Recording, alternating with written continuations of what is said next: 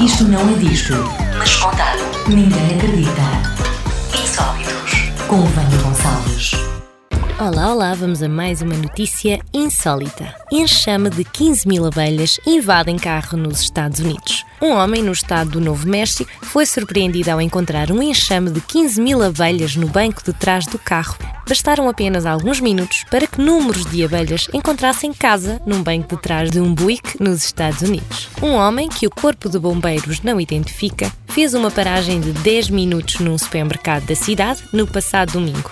Quando chegou, encontrou um enxame de uma grande dimensão no veículo que conduzia. Qual foi o erro? Deixou a janela atrás um bocadinho aberta, o suficiente para albergar tantos pequenos insetos. Na verdade, de acordo com o jornal The New York Times, foi até começar a conduzir que reparou que estava diferente no carro. Ligou para o 112 porque não sabia o que fazer. Johnson, que tem o hobby da apicultura, era o homem ideal para responder àquela situação insólita. No entanto, de acordo com o também paramédico, o caso não é assim tão invulgar. Durante a primavera, os enxames têm a tendência de se separar e seguir a abelha rainha para outro local.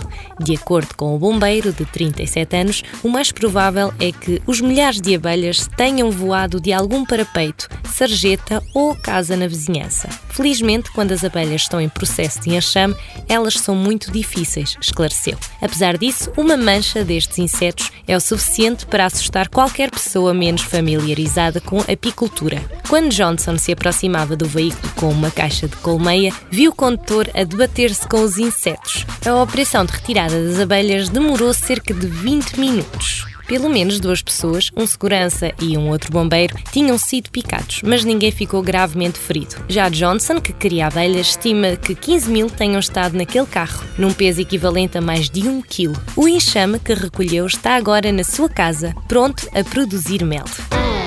Isto não é disto, mas contado. Ninguém acredita. Insólitos. Com Vânia Gonçalves.